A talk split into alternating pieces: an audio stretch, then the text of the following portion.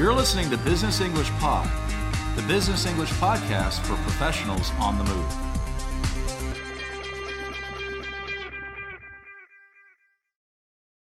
Hello, and welcome back to Business English Pod.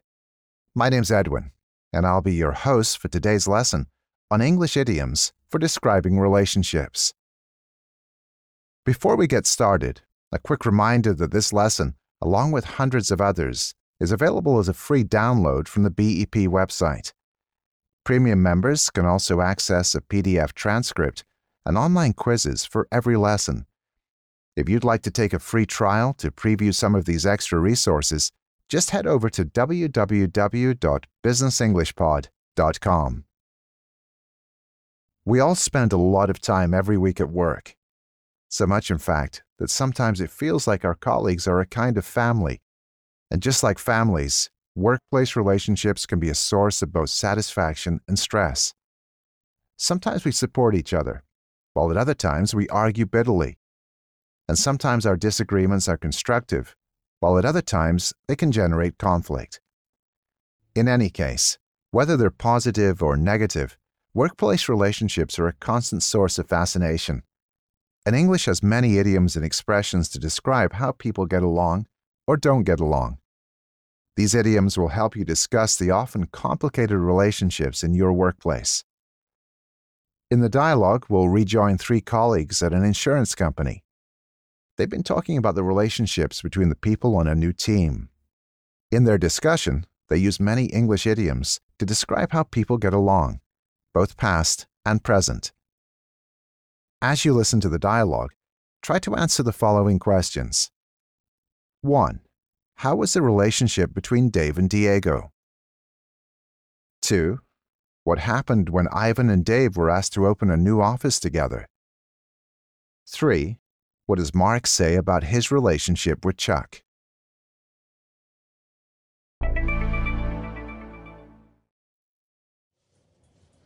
Yeah, well, anyone who's been around for more than a couple of years will remember what happened with Diego.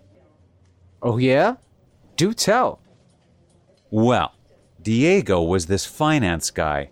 A real charmer. Looked the part, too. We got off on the wrong foot, but it seemed like everyone else loved the guy. All right. I'd almost forgotten about that. He and Dave went way back. I think they were at Ohio State together or something. Two peas in a pod. Exactly and he basically rode Dave's coattails to the top floor. Here's the thing, though Becky hated Diego, and she fought with Dave about it all the time until everything came crashing down, which I take partial credit for, by the way. It was kind of fun showing everyone what a phony he was. Okay, but you and Dave seem to get along fine. Yeah, now we do. But after the mess with Diego, we were at loggerheads for a while. Wasn't until they put us together to open the Pittsburgh office that he extended an olive branch. It's all good now, though. I'm able to forgive and forget. Why are you looking at me? Oh, I don't know. Maybe because it's time you buried the hatchet with Becky. She's pretty damn smart, you know. And she's done a lot for this company. Yeah, well, maybe now she's on this new adventure. She won't be putting the screws on me every day. Who knows? Yikes. So then, I don't know if I should even ask this, but what about Chuck? I mean, I feel like he's a nice guy. We speak the same language, but does he get along with others? He does, actually. Like you said, he and Dave don't always agree, but Dave respects him, in part because Chuck's not afraid to call Dave's bluff when he starts pushing his weight around. That's true. And I imagine that's one reason they chose him for that team. I mean, he's good at building bridges, and he can manage up, which is what Dave needs sometimes. It sure sounds like it. And I gotta say, I'm quite relieved they didn't pick me.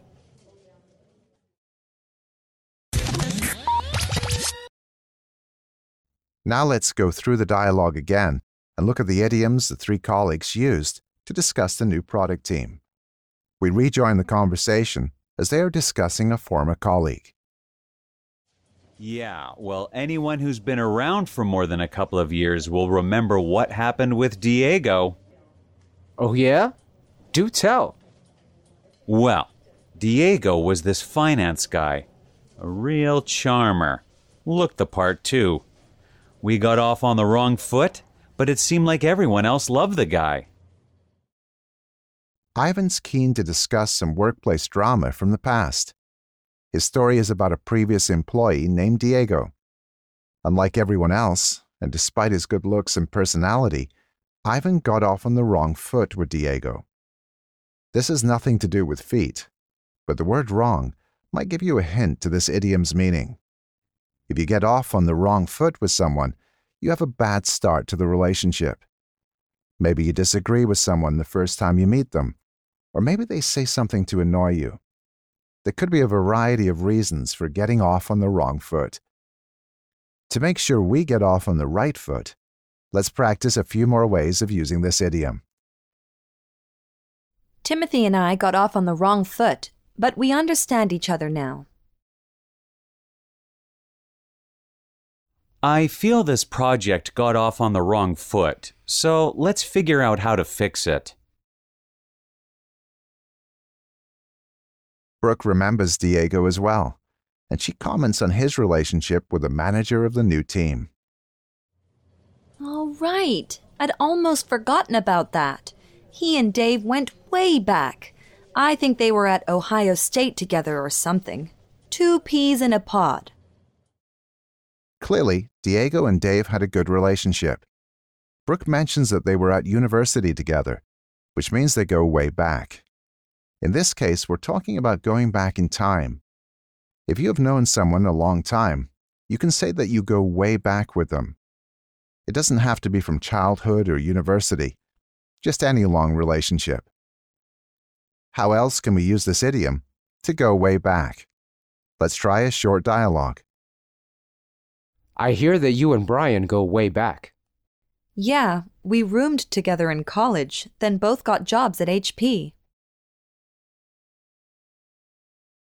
Besides saying that Diego and Dave go way back, Brooke also describes them as two peas in a pod. Peas are a type of vegetable. They're small, green, and round, and they grow in a case called a pod. If you open a pea pod, you'll find several peas, all of which are about the same size in appearance. This should help you understand that calling two people two peas in a pod is a way of saying they are very similar. But it's not just appearance. It also applies to two people thinking or behaving in the same way. So we now know that Dave and Diego were friends from a long time ago, and they were very similar. Let's try some more ways of using this idiom two peas in a pod. Diane and Mary are like two peas in a pod. They've been friends since day one. I'm 100% sure Finn will support Sam's proposal. They're two peas in a pod. Now let's get back to the conversation as Brooke explains more about the relationship between Diego and Dave. Exactly. And he basically rode Dave's coattails to the top floor. The top floor, in this case, refers to where the offices of senior executives or upper management are located. Diego got to the top floor, but not on his own. According to Brooke, he had help. In fact, Diego didn't have to do much besides develop a good relationship with Dave, who was very successful. That's what it means to ride someone's coattails. Imagine your coat is so long it drags on the ground. Now imagine that someone sits on your long coat instead of walking, and you have to drag the person along. They don't do any work, they just benefit from your hard work. What are some other ways we can use this expression to ride someone's coattails? Let's run through some more examples. Harry didn't really do much on the project. He just rode Susan's coattails. Instead of riding your father's coattails, why don't you start your own business? So we know that Dave and Diego had a good relationship. But now we'll find out how Becky fits into the story. In our last lesson, we learned how Becky and Dave get along very well. But they didn't used to. Let's listen. Here's the thing, though Becky hated Diego, and she fought with Dave about it all the time until everything came crashing down, which I take partial credit for, by the way. It was kind of fun showing everyone what a phony he was. Now we understand that Becky and Dave didn't get along because she hated Diego. And Ivan is very happy to report that he helped everyone realize what a phony or fake and lazy person Diego was. But Mark is a bit surprised because Ivan and Dave now get along well. Let's listen. Okay, but you and Dave seem to get along fine. Yeah, now we do.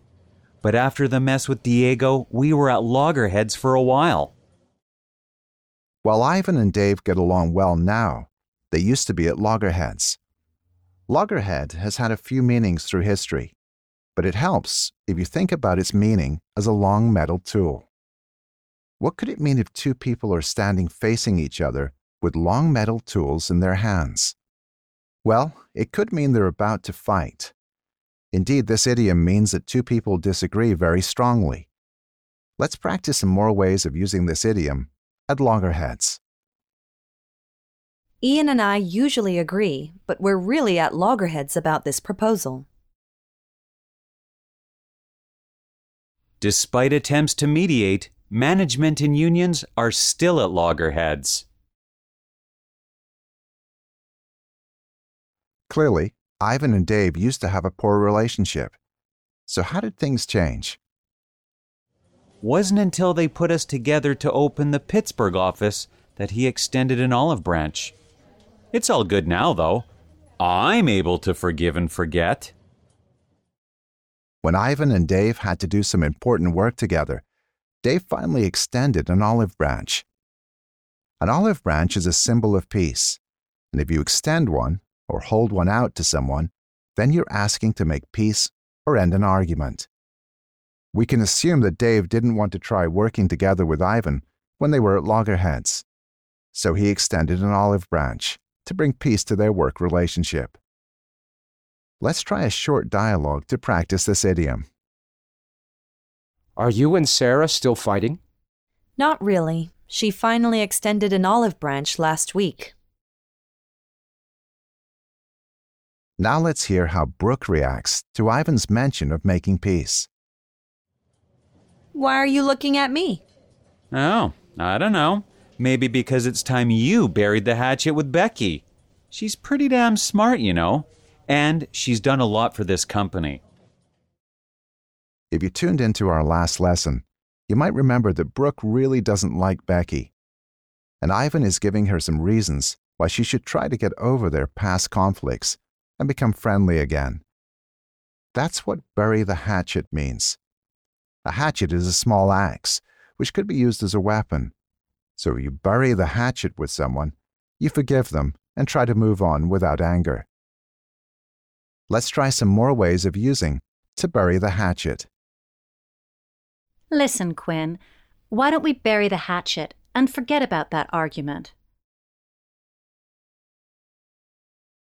Jenny was really angry with me for a long time, but she finally buried the hatchet. Is Brooke open to the idea of improving her relationship with Becky? Yeah, well, maybe now she's on this new adventure. She won't be putting the screws on me every day. Who knows? Brooke isn't totally convinced that her and Becky will get along, but she's open to the possibility, especially now that Becky is on a different work team and won't be putting the screws on Brooke every day. If you've ever had a boss who puts a lot of pressure on you, then you know what it's like to have someone put the screws on you, and it can be hard to get along with this constant pressure. Let's practice some more examples of this idiom to put the screws on someone. My boss is really putting the screws on me to get this finished. If Marty hasn't sent me the file by tomorrow, I'll have to put the screws on him. It sounds like there's a lot of difficult relationships in the office. And as the new person, Mark sounds a bit worried. Let's listen. Yikes.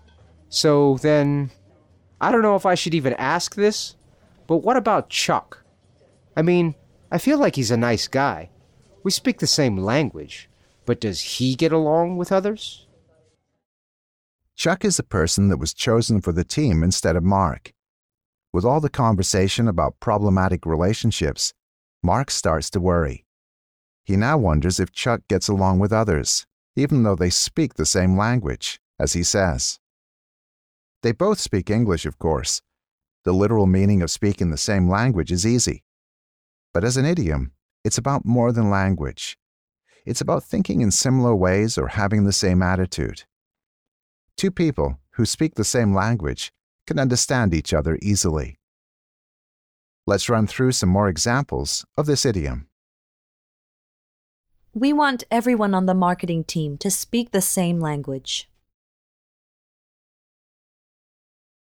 Anne and I used to get along, but we just don't speak the same language anymore. So, does Chuck get along with others? He does, actually. Like you said, he and Dave don't always agree, but Dave respects him, in part because Chuck's not afraid to call Dave's bluff when he starts pushing his weight around. It sounds like Chuck is well respected, even by Dave, who doesn't get along with everyone. One reason is that Chuck is willing to call Dave's bluff when Dave tries to control things.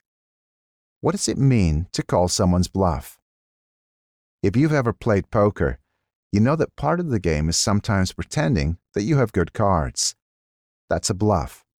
In fact, any time we pretend to be stronger than we are, or say we'll do things we won't really do, we are bluffing. And if you recognize this and challenge the person, then you are calling their bluff. In other words, Chuck doesn't let himself be controlled or pushed around by Dave. Let's try a short dialogue to practice this idiom to call someone's bluff. Nigel says he might leave the team if we don't accept his design. Let's call his bluff. His design really isn't the best. Next, we can hear that Brooke agrees that Chuck is good at dealing with people. Let's listen. That's true. And I imagine that's one reason they chose him for that team. I mean, he's good at building bridges, and he can manage up, which is what Dave needs sometimes. Brooke mentions two things that Chuck does well. The second is managing up, which is when you adapt your work style to your boss's work style, or you somehow help them become a better manager. And the first is that Chuck is good at building bridges. No, Chuck is not a civil engineer. Building bridges is how we describe helping people or groups get along or work together better. If two people dislike each other, then they are disconnected. But if you build a bridge, you create ways for them to communicate and cooperate. Let's try a couple more examples of this idiom to build bridges. My aim as manager is to build bridges between the office and warehouse staff. Jasmine is really good at mediating and building bridges. Remember at the very start of the conversation in the last lesson, we learned that Mark applied to be on the new work team. Now, at the end of the conversation, how does he feel about it? It sure sounds like it.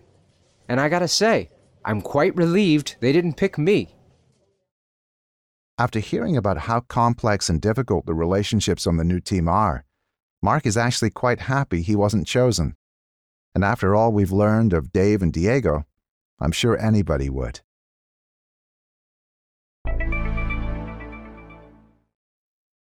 Now let's practice some of the idioms from this lesson. In a moment, you'll hear a series of sentences. Each sentence will be followed by a beep. After the beep, you need to restate or rephrase the sentence using one of the idioms we learned today. When you listen to the sentence, think about which idea can be replaced by one of the idioms. For example, if you hear, Ali and I really seem to have the same attitudes. you can say, Ali and I really seem to speak the same language. After each response, we'll provide the correct answer. Ready? Let's give it a go. If Ron doesn't hurry up with that report, I'll have to put pressure on him.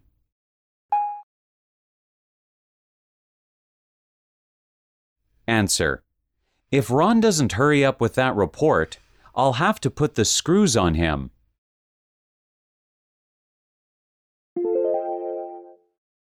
Instead of being angry at Kevin, why don't you just forgive him?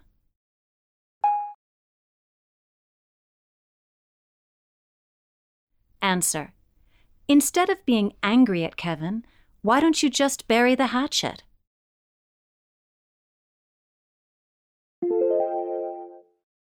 It's easy to see that Sam and Val have known each other a long time.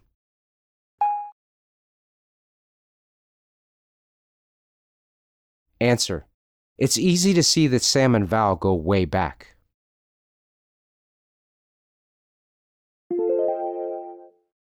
Listen, Haley, I'd just like to say sorry if we started our relationship poorly.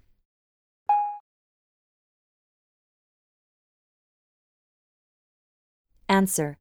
Listen, Haley, I'd just like to say sorry if we got off on the wrong foot.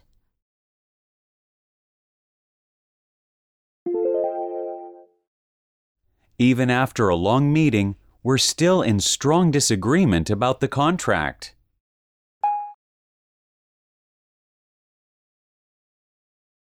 Answer. Even after a long meeting, we're still at loggerheads about the contract.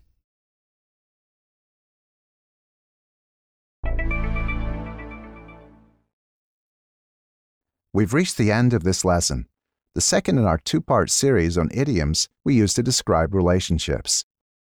For more practice, premium members can access the online quizzes and study notes for this and other episodes on the BEP website. Not a member yet? Then just head over to www.businessenglishpod.com and sign up for a free trial to preview some of the extra resources available to members.